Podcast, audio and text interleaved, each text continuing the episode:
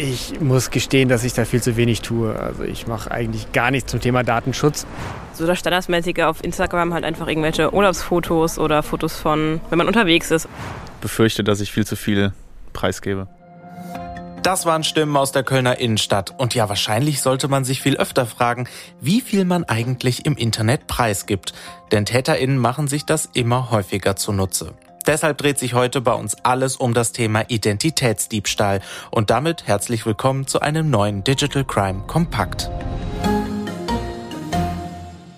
In die Rolle eines anderen schlüpfen? Was in Agenten- oder Spionagefilmen mit ein paar Tricks leicht möglich scheint, ist in der realen Welt dann doch nicht so einfach. Schließlich sehen wir ja alle anders aus. Und deinen Ausweis würdest du auch keinem so leicht in die Hand drücken, oder? Online sieht das anders aus. Unsere Instagram-Profile verraten, wie wir aussehen. Das LinkedIn-Profil zeigt unseren beruflichen Werdegang und Arbeitsplatz. Und Facebook unsere Familienangehörigen und Freunde.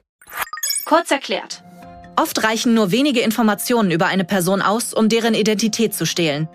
Die TäterInnen sammeln diese Daten beispielsweise über gezieltes Hacking der Person oder entwenden Daten von DienstleisterInnen. Die gestohlene Identität kann dann ohne großen Aufwand für illegale Zwecke genutzt werden. Oftmals sogar lange unentdeckt. Was bedeutet das genau? Haben TäterInnen erstmal deine Identität angenommen, können sie damit quasi alles machen. In deinem Namen andere Leute anschreiben, Waren auf deine Rechnung bestellen, ja sogar Fremden in deinem Namen drohen oder versuchen dir oder anderen Opfern das Geld aus der Tasche zu ziehen.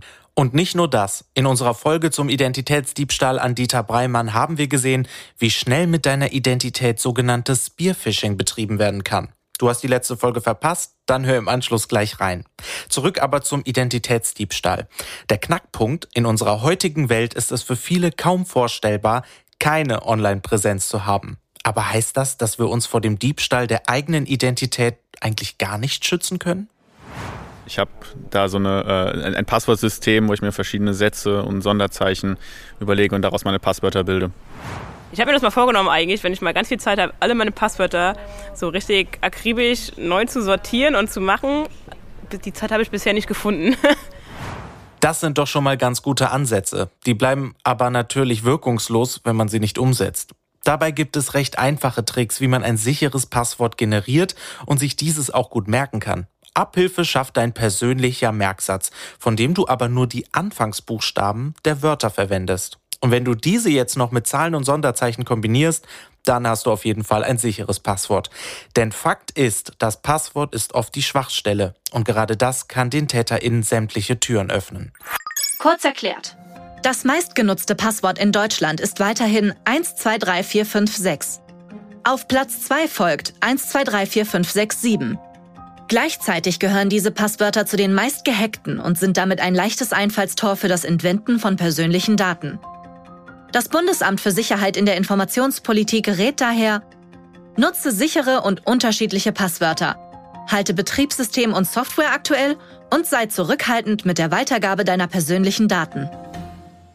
Das Passwort ist also nicht die einzige Möglichkeit für TäterInnen an deine Daten heranzukommen. Deswegen solltest du auch auf folgende Tipps achten.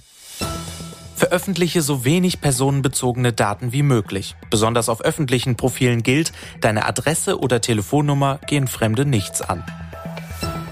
Wenn möglich, verwende anonyme Nicknames.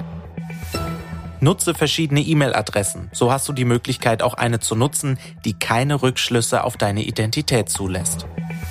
Antworte niemals auf Spam-Mails und halte Ausschau nach Phishing-Mails, die es darauf abzielen, personenbezogene Daten von dir zu bekommen.